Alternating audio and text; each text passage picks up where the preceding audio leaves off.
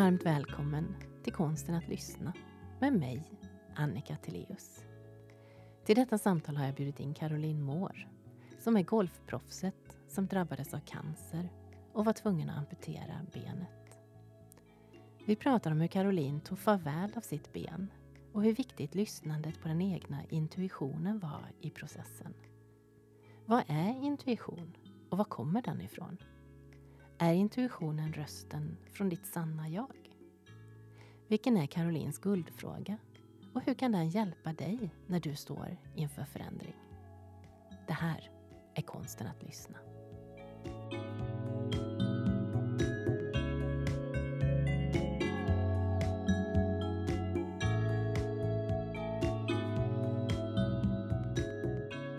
Innan vi börjar Ja. så har jag en ritual. Jag har en poddbön som jag vill läsa för dig. Ja. Den går så här. Jag bjuder in den klokaste delen av mig till detta samtal. Låt mig vara öppen, äkta och närvarande. Låt samtalet vara varmt, utforskande och fullt av tillit. Låt oss ta fram det bästa i varandra och välkomna det som sker. Låt detta samtal bli ett fint minne som vi skapar tillsammans, här och nu. Oj, vad fint. Tack. Jag älskar den bönen.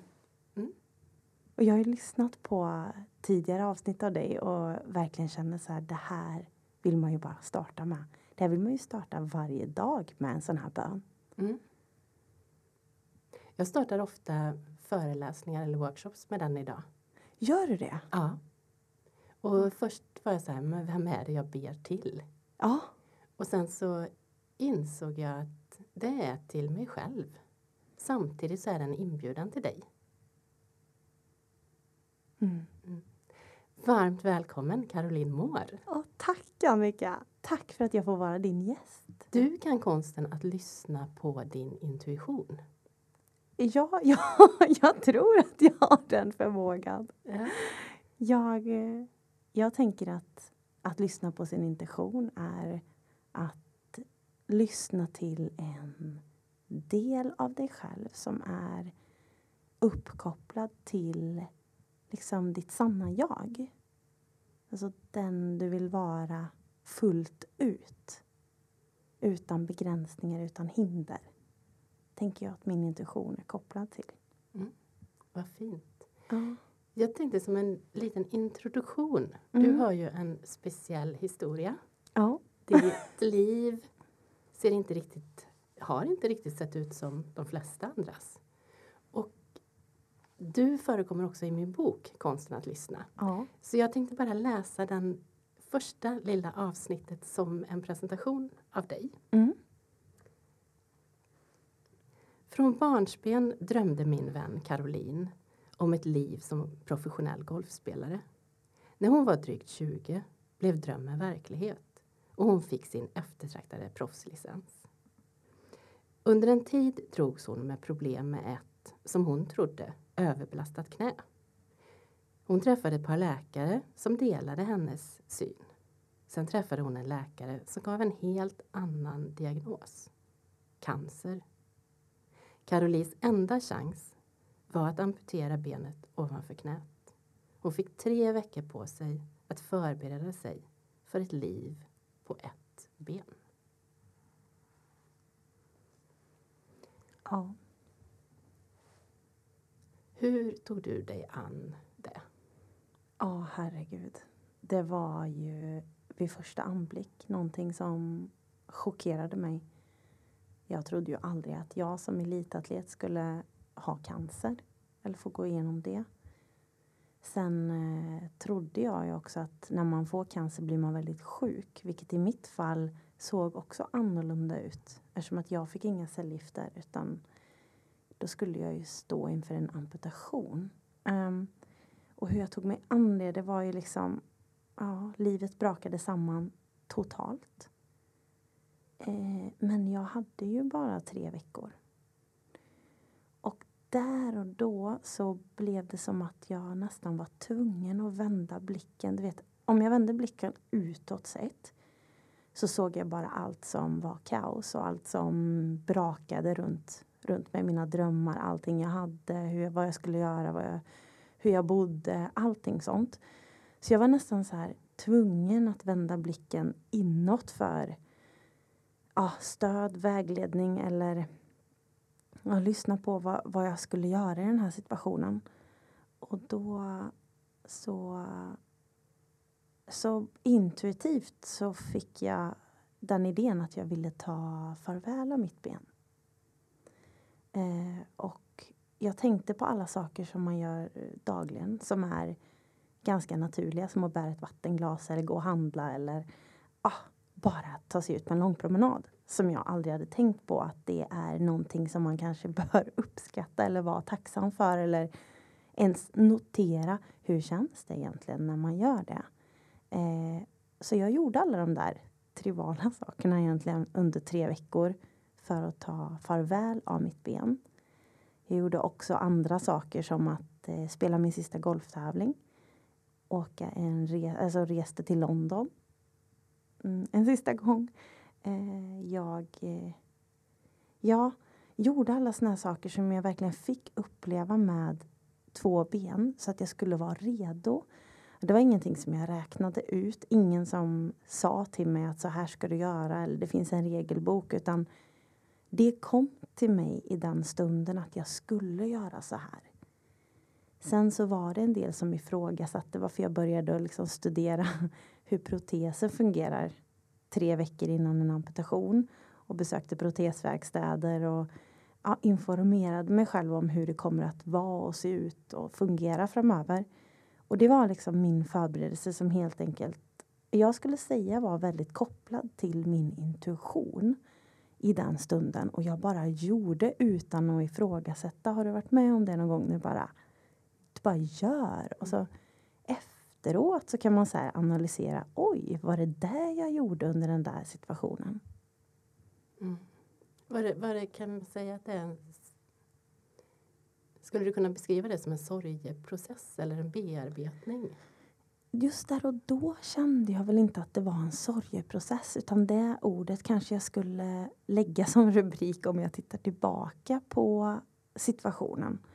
Men där och då, alltså det beror väl på hur man en sorgeprocess kan ju också vara kraftfull men jag kände mig ju rätt kraftfull under den där äh, tiden. Alltså det var som att jag beskrev det faktiskt där och då som att jag hade typ en C-uppsats framför mig och jag behövde förbereda mig på alla olika sätt.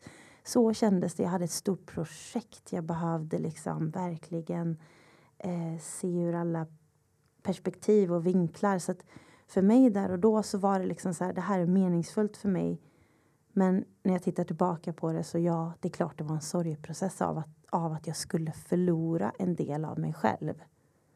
Jag tror det var undermedvetet och rätt omedvetet att jag gjorde det då. Mm. Mm. Vilken hjälp fick du från människor runt omkring dig? Ja, det var ju lite blandat. Gott och blandat. alltså, jag fick ju väldigt fin support från mina närmsta.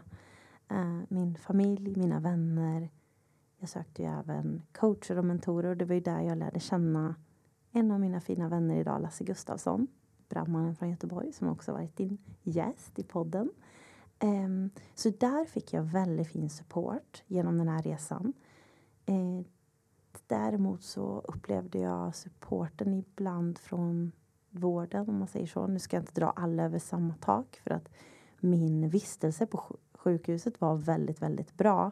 Men eh, lite före och efter min sjukhusvistelse så var det rätt många ifrågasättanden eh, av hur jag gjorde saker och ting. Att jag inte skulle kanske vara så glad eller att jag inte hade förstått att jag hade förlorat ett ben.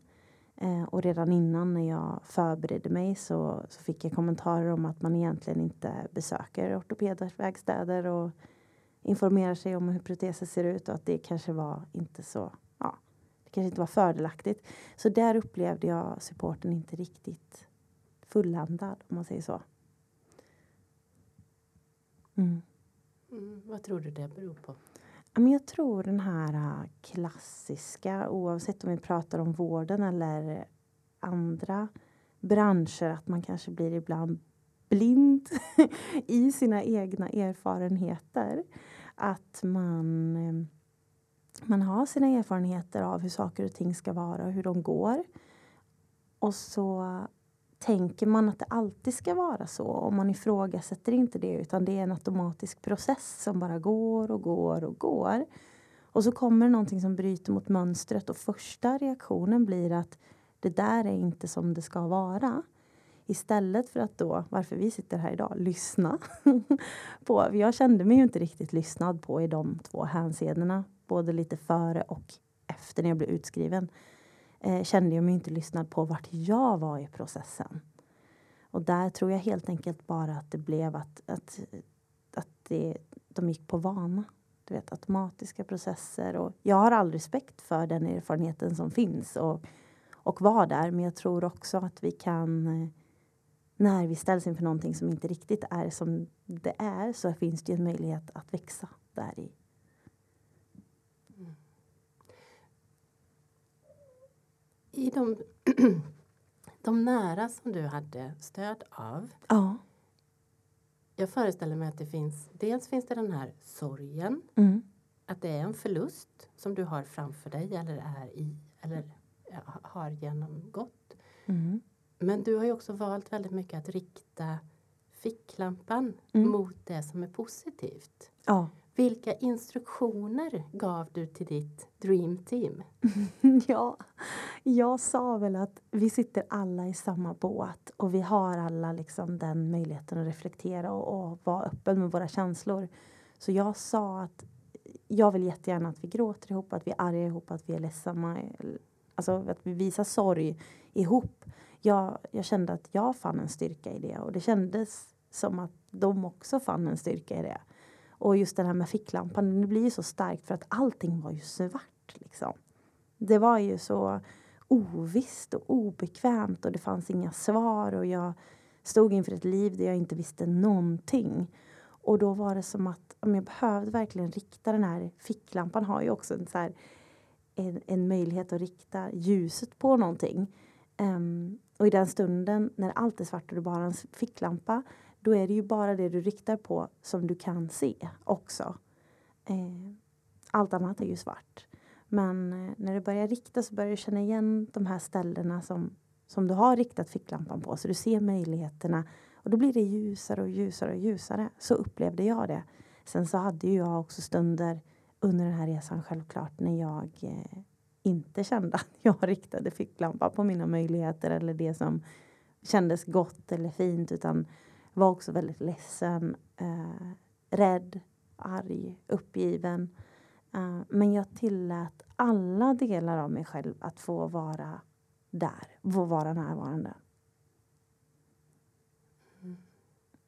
Hur viktigt tror du det var i processen? Ja, men jag tror det gjorde allt. För jag tror att jag inte hade kommit ut ur den här förändringen om jag hade sopat eh, de känslorna under mattan och tänkt att det är fult att vara ledsen eller det är fel att vara arg eller sådär. Eh, så att jag tror att det var en av nycklarna att jag verkligen tillät mig själv att få vara liksom alla mina känslor. Men i den här processen någonstans här hämta hem mig själv. När jag hade varit färdig med att vara ledsen om man säger så. Um, för tillfället i alla ja, fall? Ja, ja, ja, för tillfället. Eh, så hämta hem mig själv och så rikta ficklampan då igen på det som gav mig energi. Det var ju så jag tog mig igenom dagar som var, kändes liksom jätte, jätte, jättetuffa. När jag inte ville gå utanför dörren eller bara du vet, stanna i sängen eller sådär. Ja, men var med det en liten stund. Det är helt okej. Okay. Och så när jag känner att men nu, är det, nu är det färdigt, för nu börjar jag bara upprepa allting för mig själv. Då hämta hem mig själv vart vill jag rikta ficklampan nu egentligen? Vart har jag liksom min kraft? Och sen bygga på den. Mm. mm. Du hade ju redan ett liv som proffsatlet. Ja. Eh, eh, hur stor nytta hade du av det? Ja, men jag tror att det har också hjälpt mig väldigt mycket på vägen i och med att eh, som proffs så har du så mål, visioner och du jobbar för någonting och det är inte ibland att du får den här omedelbara njutningen av att du gör framsteg. Utan du får kämpa ibland och det är många fler gånger du kommer misslyckas än vad du kommer att lyckas. Så jag tror jag var ganska härdad i det här sättet att det är bara att eh, försöka igen och försöka igen och inte ge upp. Så jag tror verkligen att det stod för kraften bakom det här att jag ska klara mig igenom det här och jag sätter ett mål. Jag satte ett mål redan innan operationen att på operationsbänken så ska jag känna mig lugn, trygg och redo. Det var min vision av så vill jag liksom att jag ska känna. För att jag vill inte känna mig rädd. Jag vill inte känna mig uh, ledsen eller så här, när jag är där. Då vill jag uh, känna på det sättet. Och uh, det hjälpte mig att jobba mot den visionen. Och även efteråt. Då var ju visionen att jag ska hitta alla mina svar. Hur har det gått med det? Ja, men det är ju så ett experiment och utforskande. Och jag tycker att ja, men, mitt liv funkar ju som vanligt. Alltså, jag ser mig verkligen inte som någon med det är klart att jag har andra förutsättningar än förut men du vet jag värderar inte det som sämre utan jag värderar bara det som annorlunda. Alltså det är andra förutsättningar än vi hade förut men det betyder inte att de är mer negativa eller sämre. Mm. Och vi har alla olika förutsättningar. Ja, exakt. Och vi vaknar ju liksom varje dag. En del dagar vaknar vi och känner oss verkligen på topp. Och då har vi andra förutsättningar än de dagarna när vi känner att vi ja, är helt under isen till exempel. Det är två helt olika utgångslägen som är ja, men, orättvist tänker jag att jämföra. Jag vet inte hur du känner Annika men om man börjar jämföra när man känner sig sämre mot när man känner sig bra då är det ju risken att man känner sig ännu sämre. Mm. Ja, framförallt om man inte tillåter sig tider att sörja förluster utan att det blir det här otroligt optimistiska mm. där jag ska vara glad hela tiden och det är mitt eget fel. Eller, utan ja. att tillåta sorg, tillåta det ledsna, tillåta ilskan. Mm. Men att ändå inte, inte fastna i lidandet eller bitterheten. Mm. Det är balansgång. Ja, men att tillåta alla känslor. Mm. Ja, verkligen sant. Inte fastna, nej. Och inte heller döma. Mm. Mm. Och inte straffa sig själv för att den här dagen nej. orkar jag inte vara positiv. Nej, exakt. Utan då får man utgå från de förutsättningarna. Okej, nu är det som det är idag. Så vad, hur utgår jag ifrån det här nu då? För att ändå göra den här dagen på bästa sätt för mig själv, där jag är. Jag kanske nästan titta på en sorglig film för att ännu mer frossa eller tillåta sig det ledsna. Ja, påminna sig om att de som man kanske ser upp till eller har som, ja, jag vet inte, runt sig som man tänker att de går ju aldrig aldrig så där motigt för att de också har varit där. Mm. Och det kanske är en lite symptom i samhället idag att vi lägger ut på Instagram mm. det starka när vi känner oss vackra, mm. när vi har gjort någonting bra. Mm. Och ser vi bara det från andra. Mm. Och vi vågar kanske inte vara sårbara eller prata om att det finns en rädsla, en oro, en osäkerhet. Mm. Eller Exakt. ilska. Jag tror verkligen det. Och det känns också som det har skiftat lite, speciellt på sociala medier, att det har börjat att blivit mer öppenhet för vart är man i processen, processen. Jag tänker att många är ganska trötta på det här bara ideala som är på sociala medier att allting bara är så flashigt och bra och, och sådär att vi har ju faktiskt alla våra känslor. Mm. Mm. Och det händer något i en relation när vi vågar mm. ta med oss alla känslor in. Mm, det gör det. Eller snarare kanske vågar ta med oss den andra personen in i alla känslor. Och hålla den. Mm. mm. Du jobbar ju som föreläsare idag ja. och jobbar mycket med grupper som står inför en förändring. Mm. Och många gånger så finns det ju ett förändringsmotstånd i en organisation eller i en individ. Att man har varit med om någonting som det är, det är motigt att förändras. Mm. Och då blir det ju väldigt, väldigt starkt där du står där och har gått igenom det du har gått igenom. Mm. Vad är dina huvudtips som Ja. du delar med dig i den situationen? Ja, jag tänker så här att det finns olika tips beroende på om du är innan en förändring, mitt i en förändring eller efter en förändring. Och eh, innan, precis som i mitt fall, så brukar jag tipsa om hur kan du förbereda dig på bästa sätt? Hur är det du skulle vilja hantera den här förändringen som, står, som du står inför? Det är det som jag pratar mest om innan. Både som på individnivå, på organisationsnivå. Vad är liksom visionen och hur kan vi jobba ut efter den? När du är mitt inne i förändringen så handlar det ju mer om att reglera sitt tillstånd. Precis det vi har pratat om, att man tillåter sig att känna olika saker men att man vet också vart är mitt hemma, alltså i mig själv, mitt tillstånd. Så att jag kan på något sätt bära mig själv och hålla andra genom en förändring. Och efter en förändring så är nästan mitt favorittips är ju min fråga eh, som jag kallar för guldfrågan som ändrar meningen på en händelse. Så att om man tänker att en händelse har tagit någonting. Om jag pratar om att mitt ben, äh, min, min, äh, min förändring har tagit mitt ben från mig.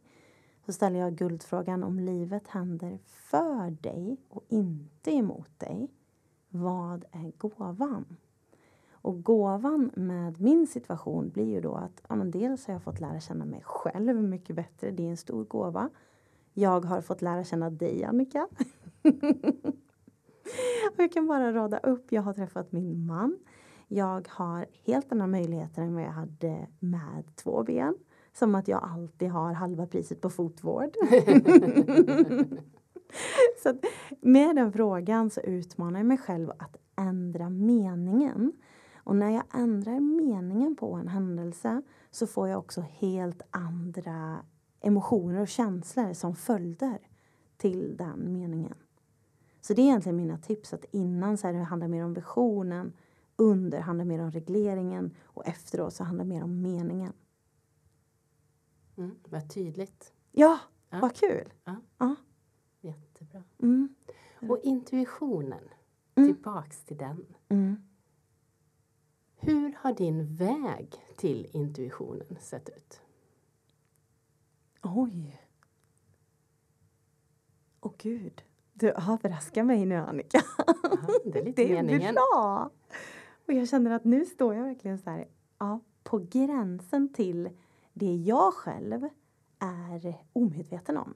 Och det är väldigt spännande att man just i den här stunden nu får hantera en fråga som jag inte vet svaret på själv. Så nu är det ju verkligen att connecta sig till sin intuition. Och vad säger den egentligen? Hur har resan sett ut? Och jag tänker helt enkelt så här, det jag känner när jag bara smakar på den här frågan är att jag skulle säga att den har funnits med sedan barndomen.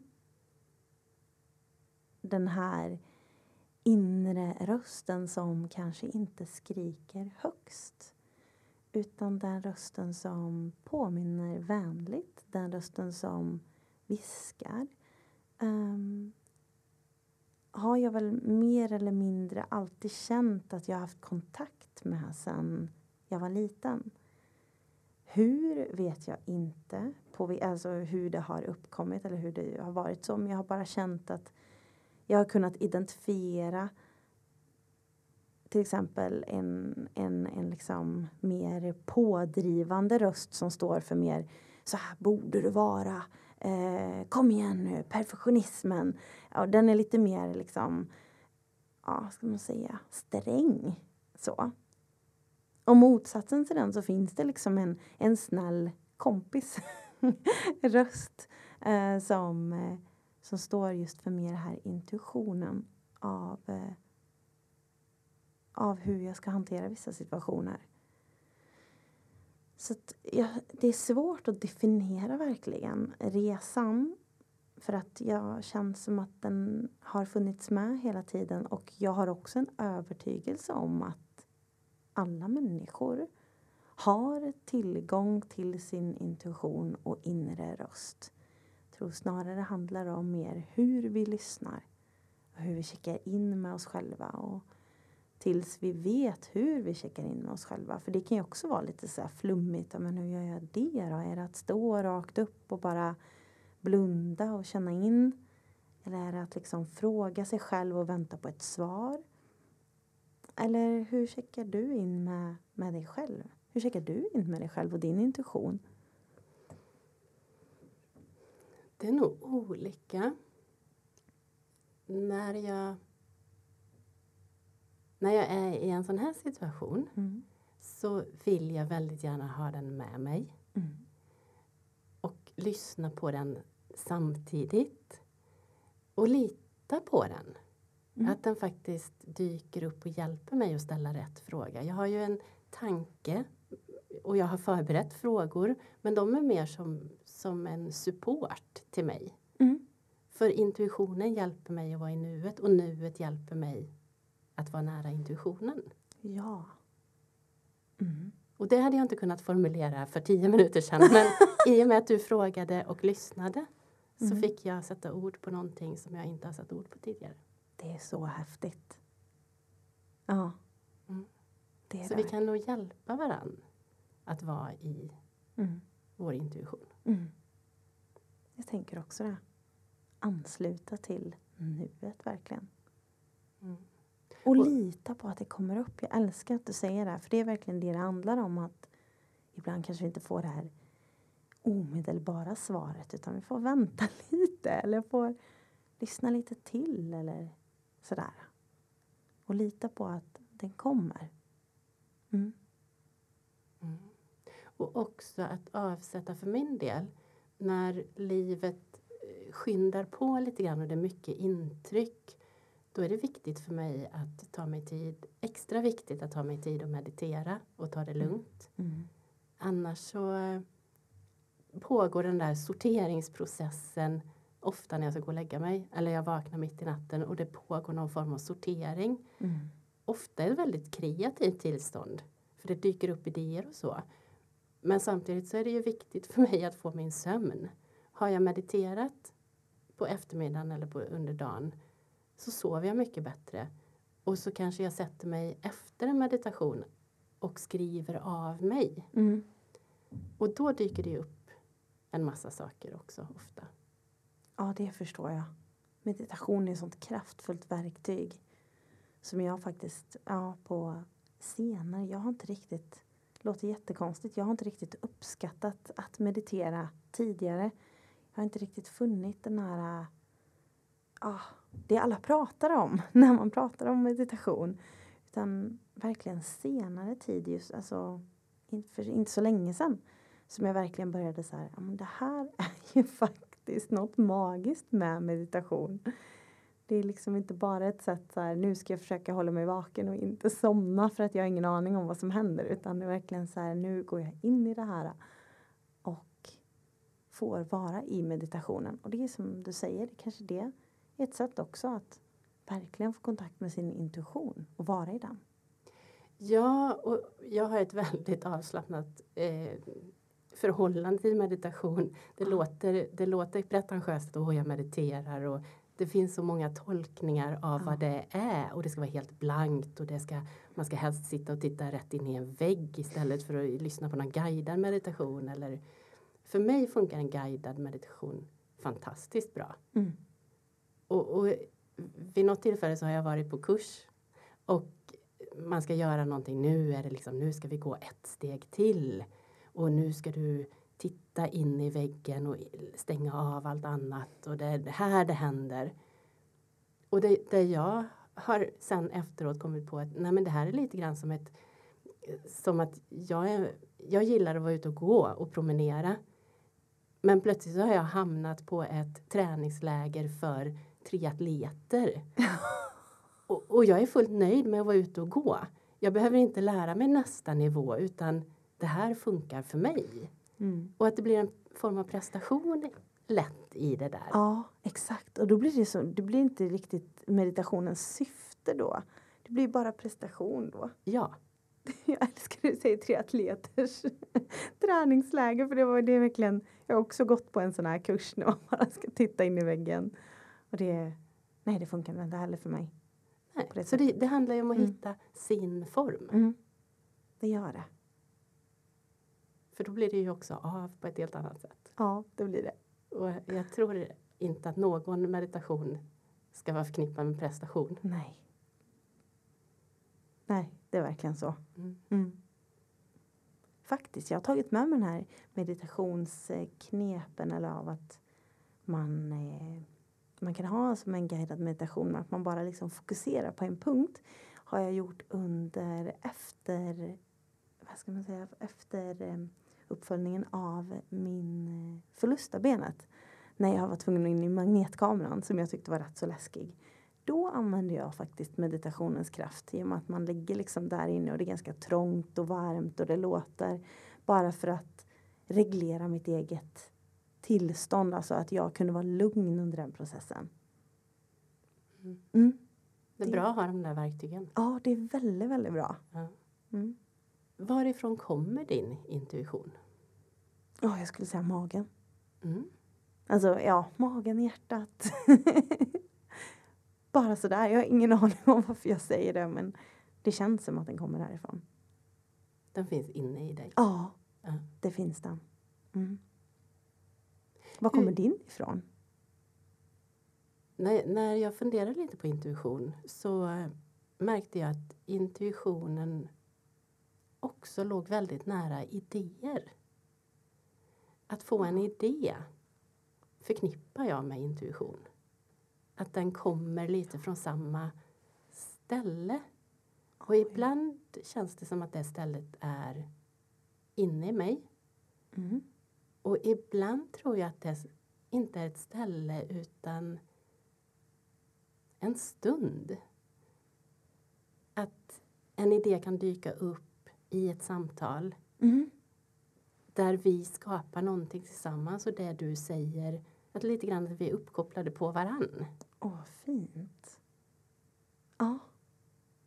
Jag förstår vad du menar. Har du satt ihop dem någon gång? Intuition och idé? Nej, det har jag faktiskt aldrig gjort.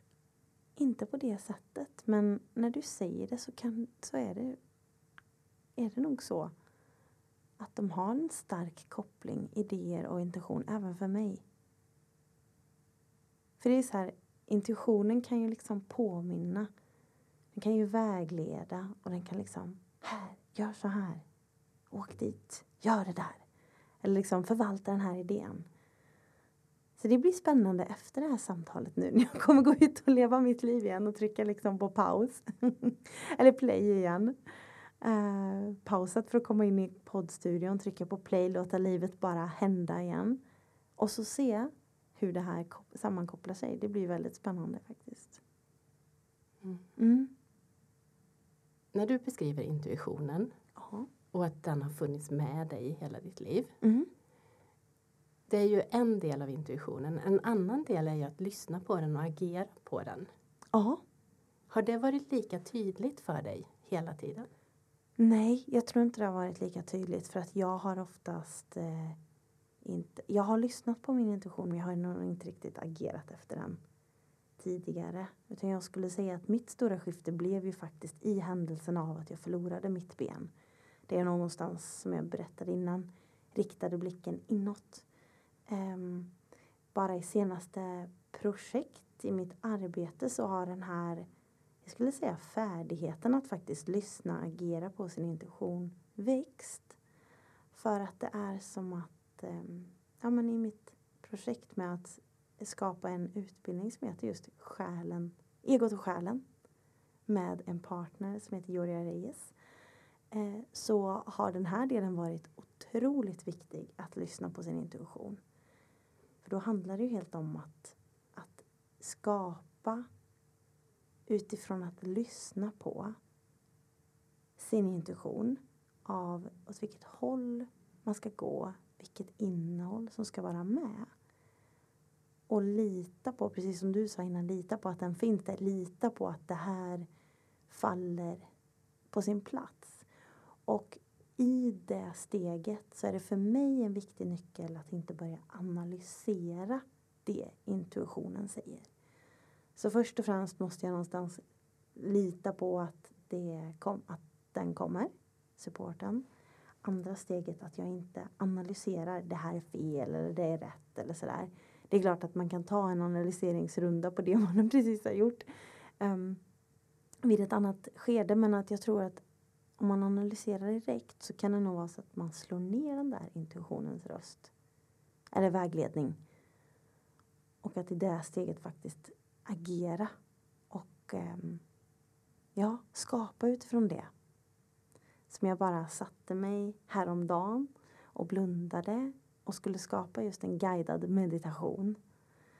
Och då så frågade jag mig själv så här tyst inombords hur, vilket håll vi skulle gå i den här meditationen. Och då så fick jag bara en känsla av att de här orden ska säga i den här ordningen. Och så gjorde jag bara det utan att analysera eller bromsa eller hindra utan jag bara sa dem. Och det blev jätte, jättebra. Själva den processen. Så det är ett sånt verkligt handfast exempel från inte så länge sedan.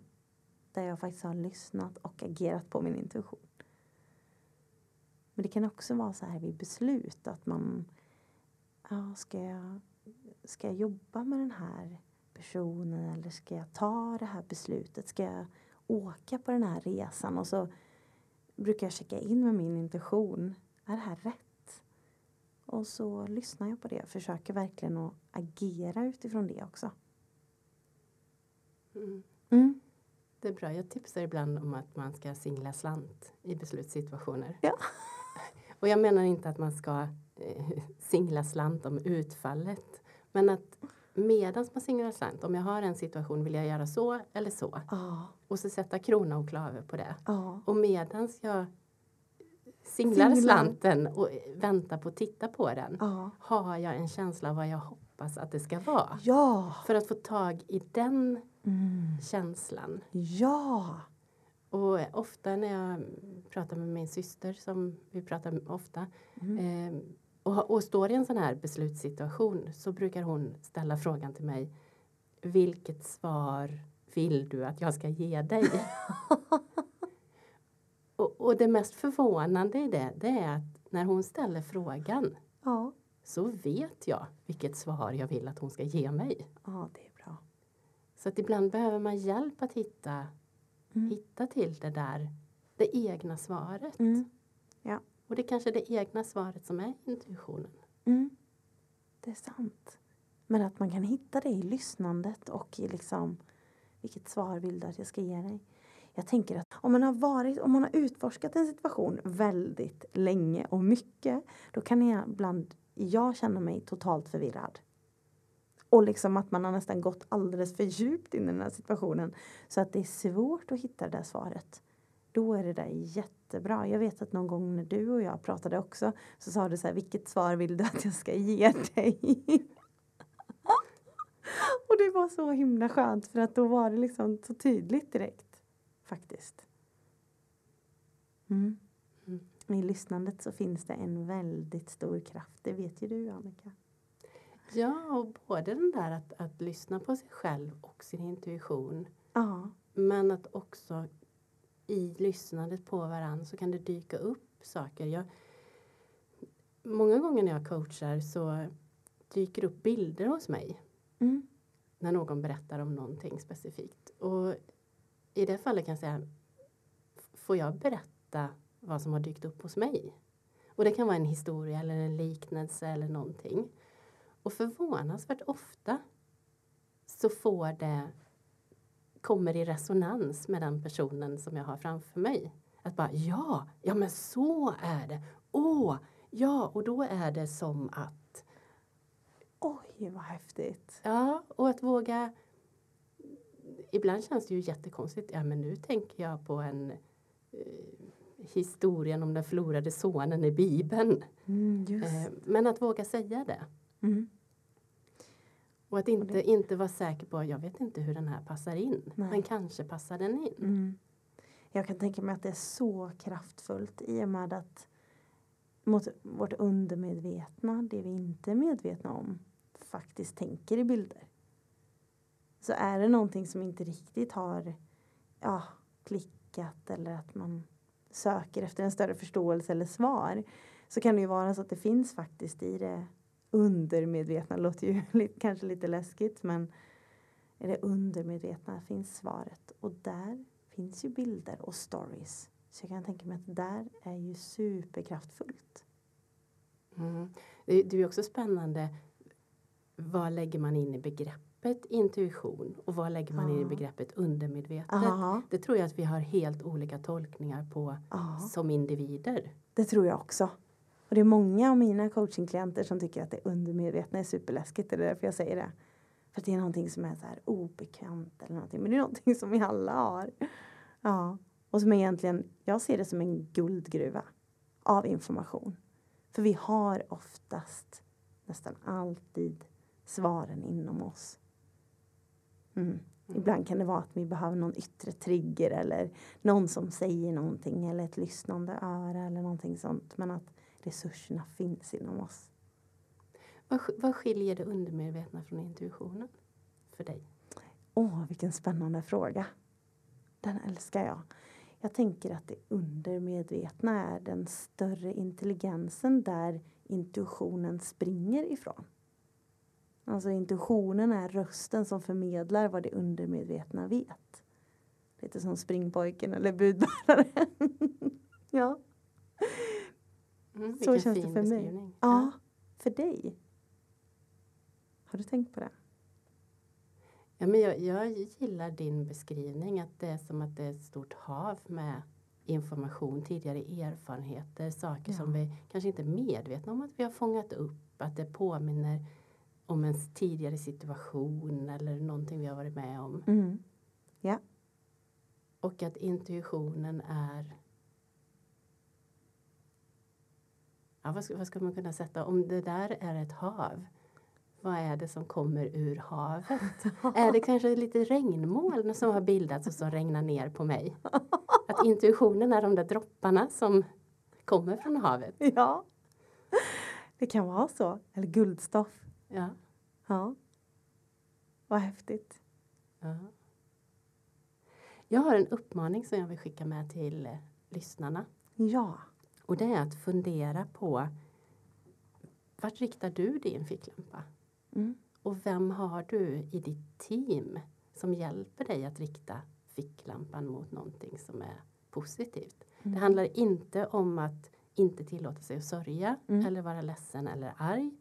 Men det handlar om att inte fastna i någon form av lidande eller bitterhet. Jag har sett en eh, modell som pratar om att ja, men vi, har, vi har tre olika sätt att förhålla oss. Antingen så kan vi acceptera eller så kan vi förändra Mm. eller så kan vi lida. Mm. Och i det här fallet så har du, om vi tänker på din, ditt ben. Mm. Ja, det första är ju att acceptera. Så här, det här händer. Mm. Att förändra.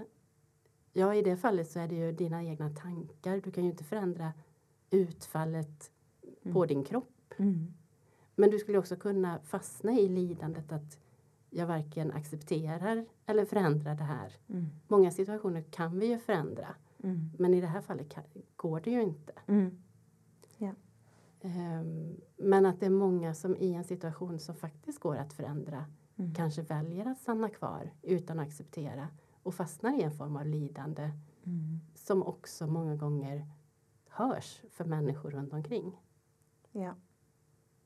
Verkligen.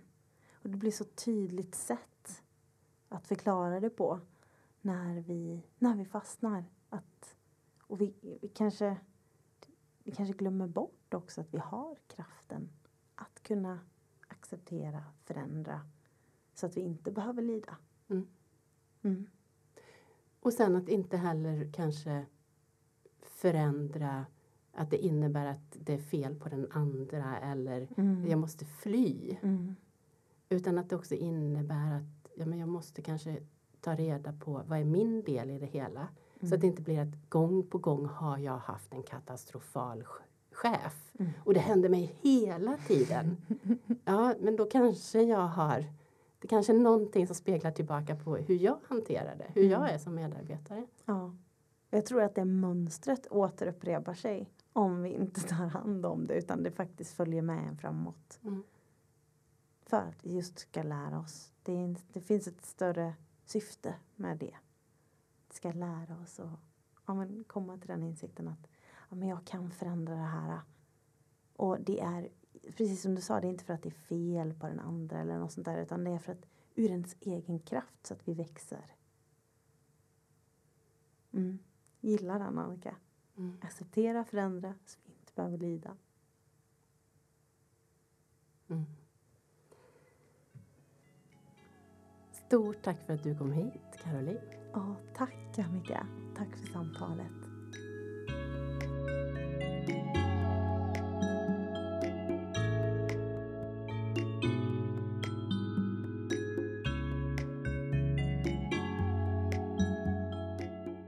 Här var ett utforskande samtal där både Caroline och jag satte ord på saker som vi inte hade satt ord på tidigare.